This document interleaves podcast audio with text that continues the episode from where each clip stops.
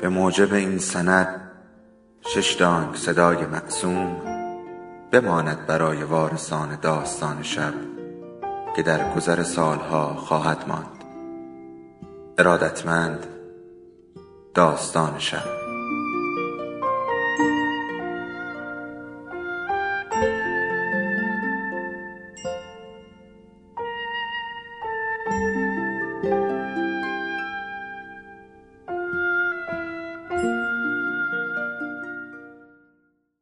یکی بود یکی نبود.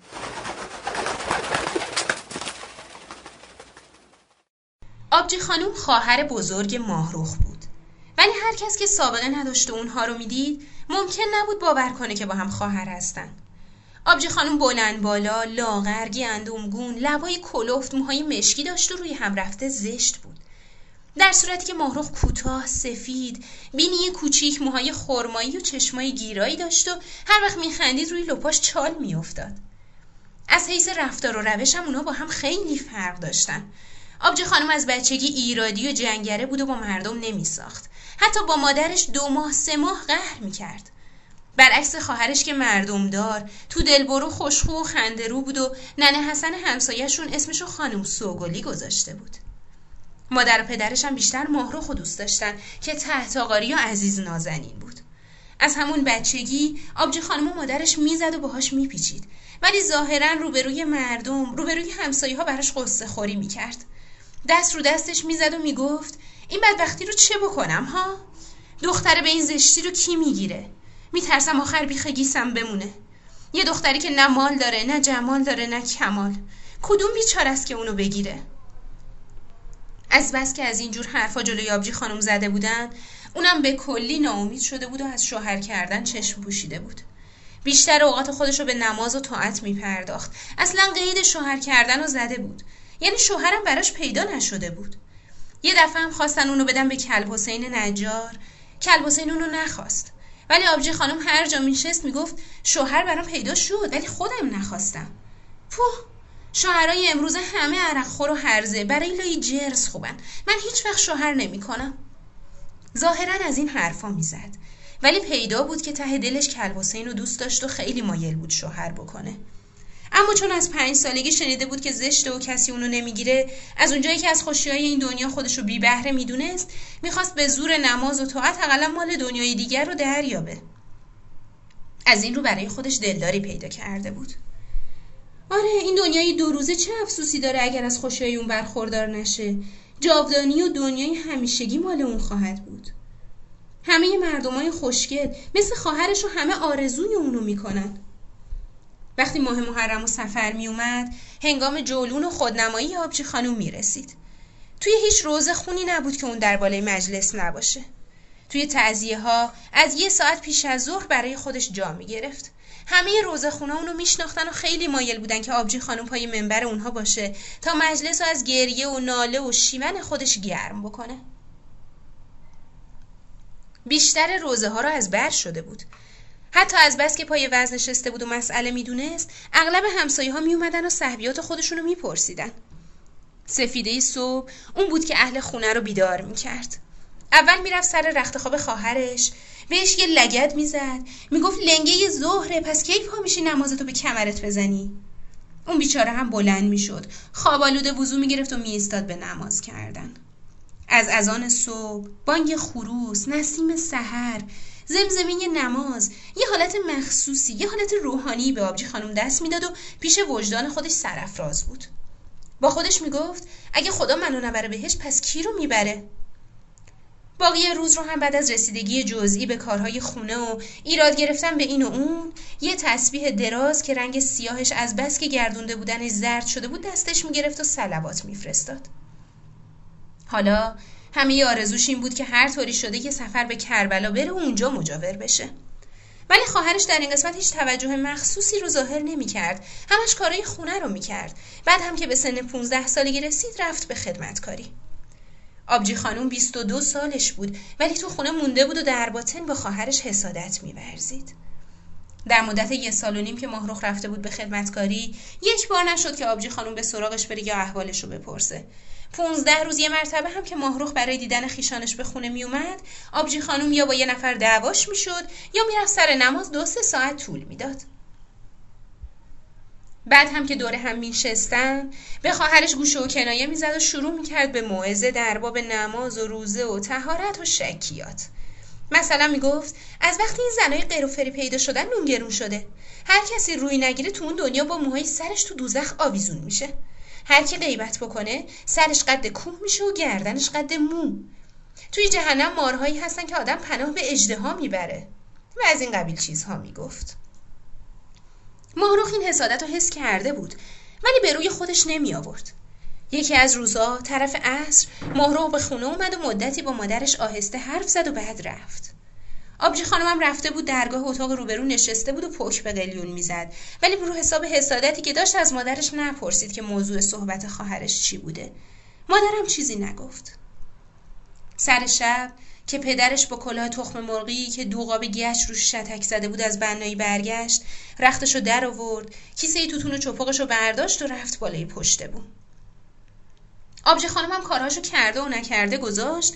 با مادرش سماور حلبی دیزی بادیه مسی ترشی و پیاز و برداشتن و رفتن روی گلیم دور هم نشستن.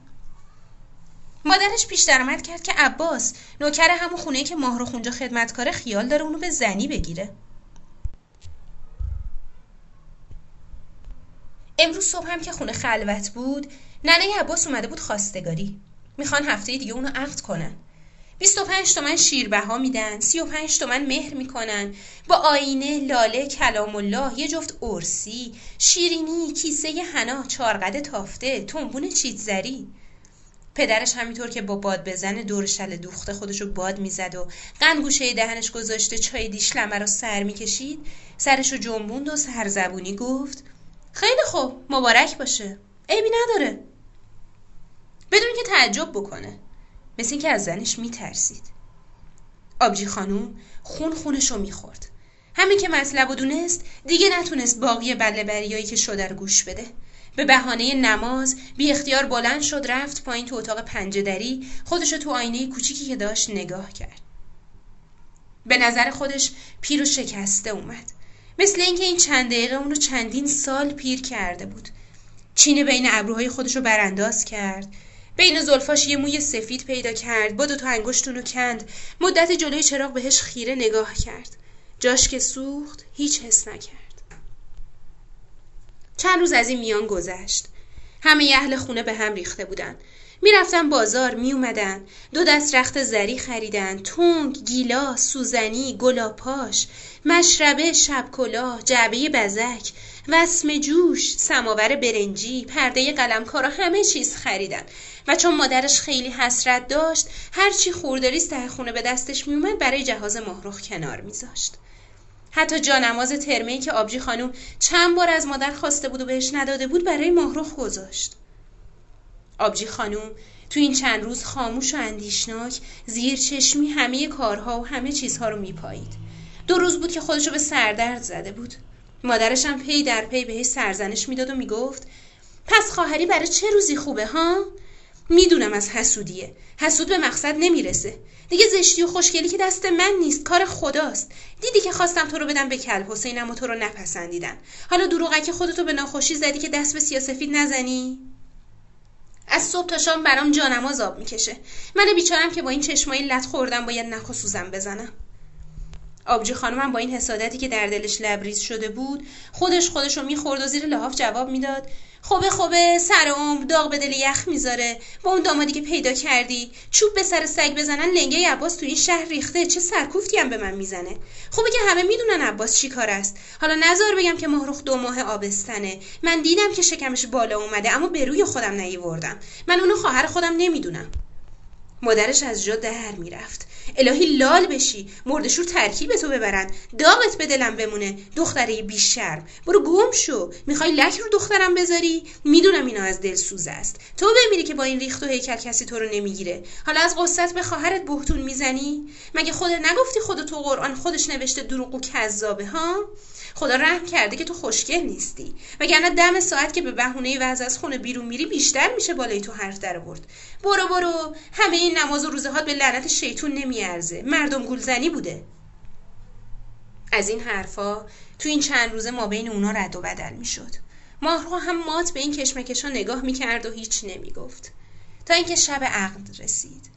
همه همسایه ها و زنک شلخته ها با ابروی وسمه کشیده سرخاب سفیداب مالیده چادرای نقده چتر زلف تنبون پندار جمع شده بودن در اون میان ننه حسن دو به دستش افتاده بود خیلی لوس با لبخند گردنشو کج گرفته نشسته بود دنبک می‌زد. هرچی تو چندش بود می‌خوند. ای یار مبارک بادا ایشالا مبارک بادا. اومدیم باز اومدیم از خونه داماد اومدیم. همه ماه و همه شاه و همه چشم و بادومی. ای یار مبارک بادا ایشالا مبارک بادا. همینو پی در پی تکرار می‌کرد. می اومدن می رفتن دم سینی خاکستر مال می‌کردن. بوی قرمه سبزی تو هوا پراکنده شده بود. یکی گربه رو از آشپزخونه پیش می‌کرد یکی تخم مرغ برای شیشه انداز می‌خواست. چند تا بچه کوچیک دستای همدیگر رو گرفته بودن. میشستن و بلند می‌شدن و می‌گفتن همومک مورچه داره بشین و پاشو. سماورای مسوا رو که کرایه کرده بودن آتیش انداختن.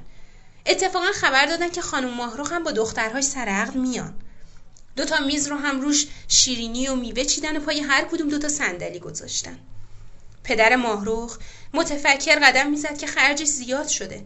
اما مادر پاهاشو تو یک کفش کرده بود که برای سر شب خیمه شب بازی لازمه. ولی در میان این حیاهو حرفی از آبجی خانم نبود. از دوی بعد از ظهر که رفته بود بیرون کسی نمی‌دونست کجاست. لابد رفته بود پای وز. وقتی که لاله ها روشن بود و عقد برگزار شده بود همه رفته بودن مگر ننه حسن. عروس و دوماد و دست به دست داده بودن و تو اتاق پنجدری پهلوی یکدیگه نشسته بودن. در هم بسته بود. آبجی خانم وارد خونه شد. یک سر رفت تو اتاق بغل پنجدری تا چادرشو باز بکنه. وارد که شد دید پرده اتاق پنجدری رو جلو کشیده بودن. از کنجکاوی که داشت گوشه پرده رو پس زد. از پشت شیشه دید خواهرش ماهرخ بزک کرده وسمه کشیده. جلوی روشنایی چرا خوشگلتر از همیشه پهلوی داماد که جوون 20 ساله به نظر میاد. جلوی میزی که روش شیرینی بود نشسته بودن داماد دست انداخته بود به کمر ماهرخ. چیزی در گوشش گفت مثل اینکه متوجه اون شده باشن. شاید هم که اون خواهرش رو شناخت اما برای اینکه دلش رو بسوزونه با هم خندیدن و صورت همدیگر رو بوسیدن.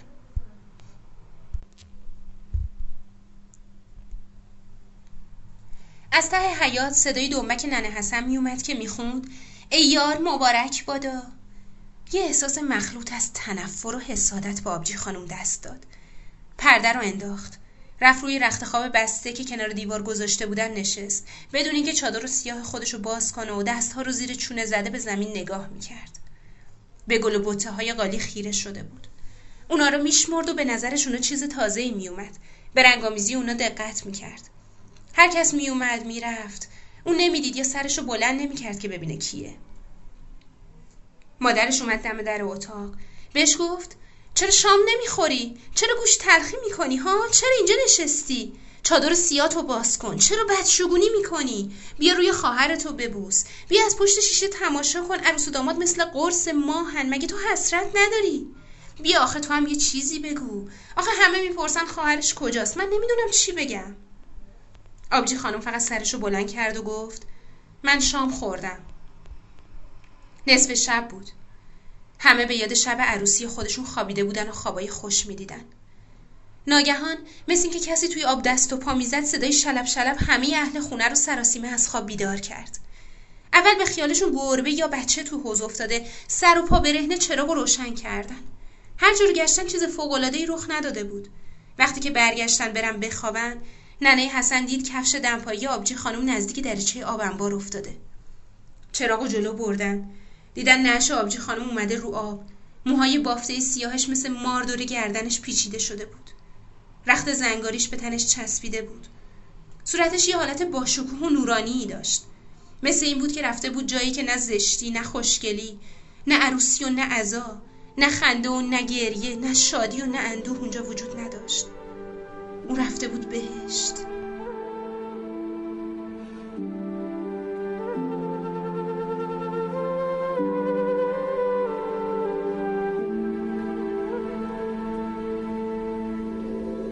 داستان شب بهانه است.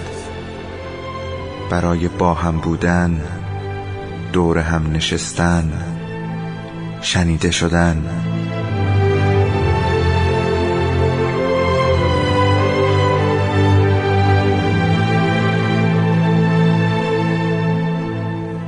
صدای افسانه ها رو میشنویم.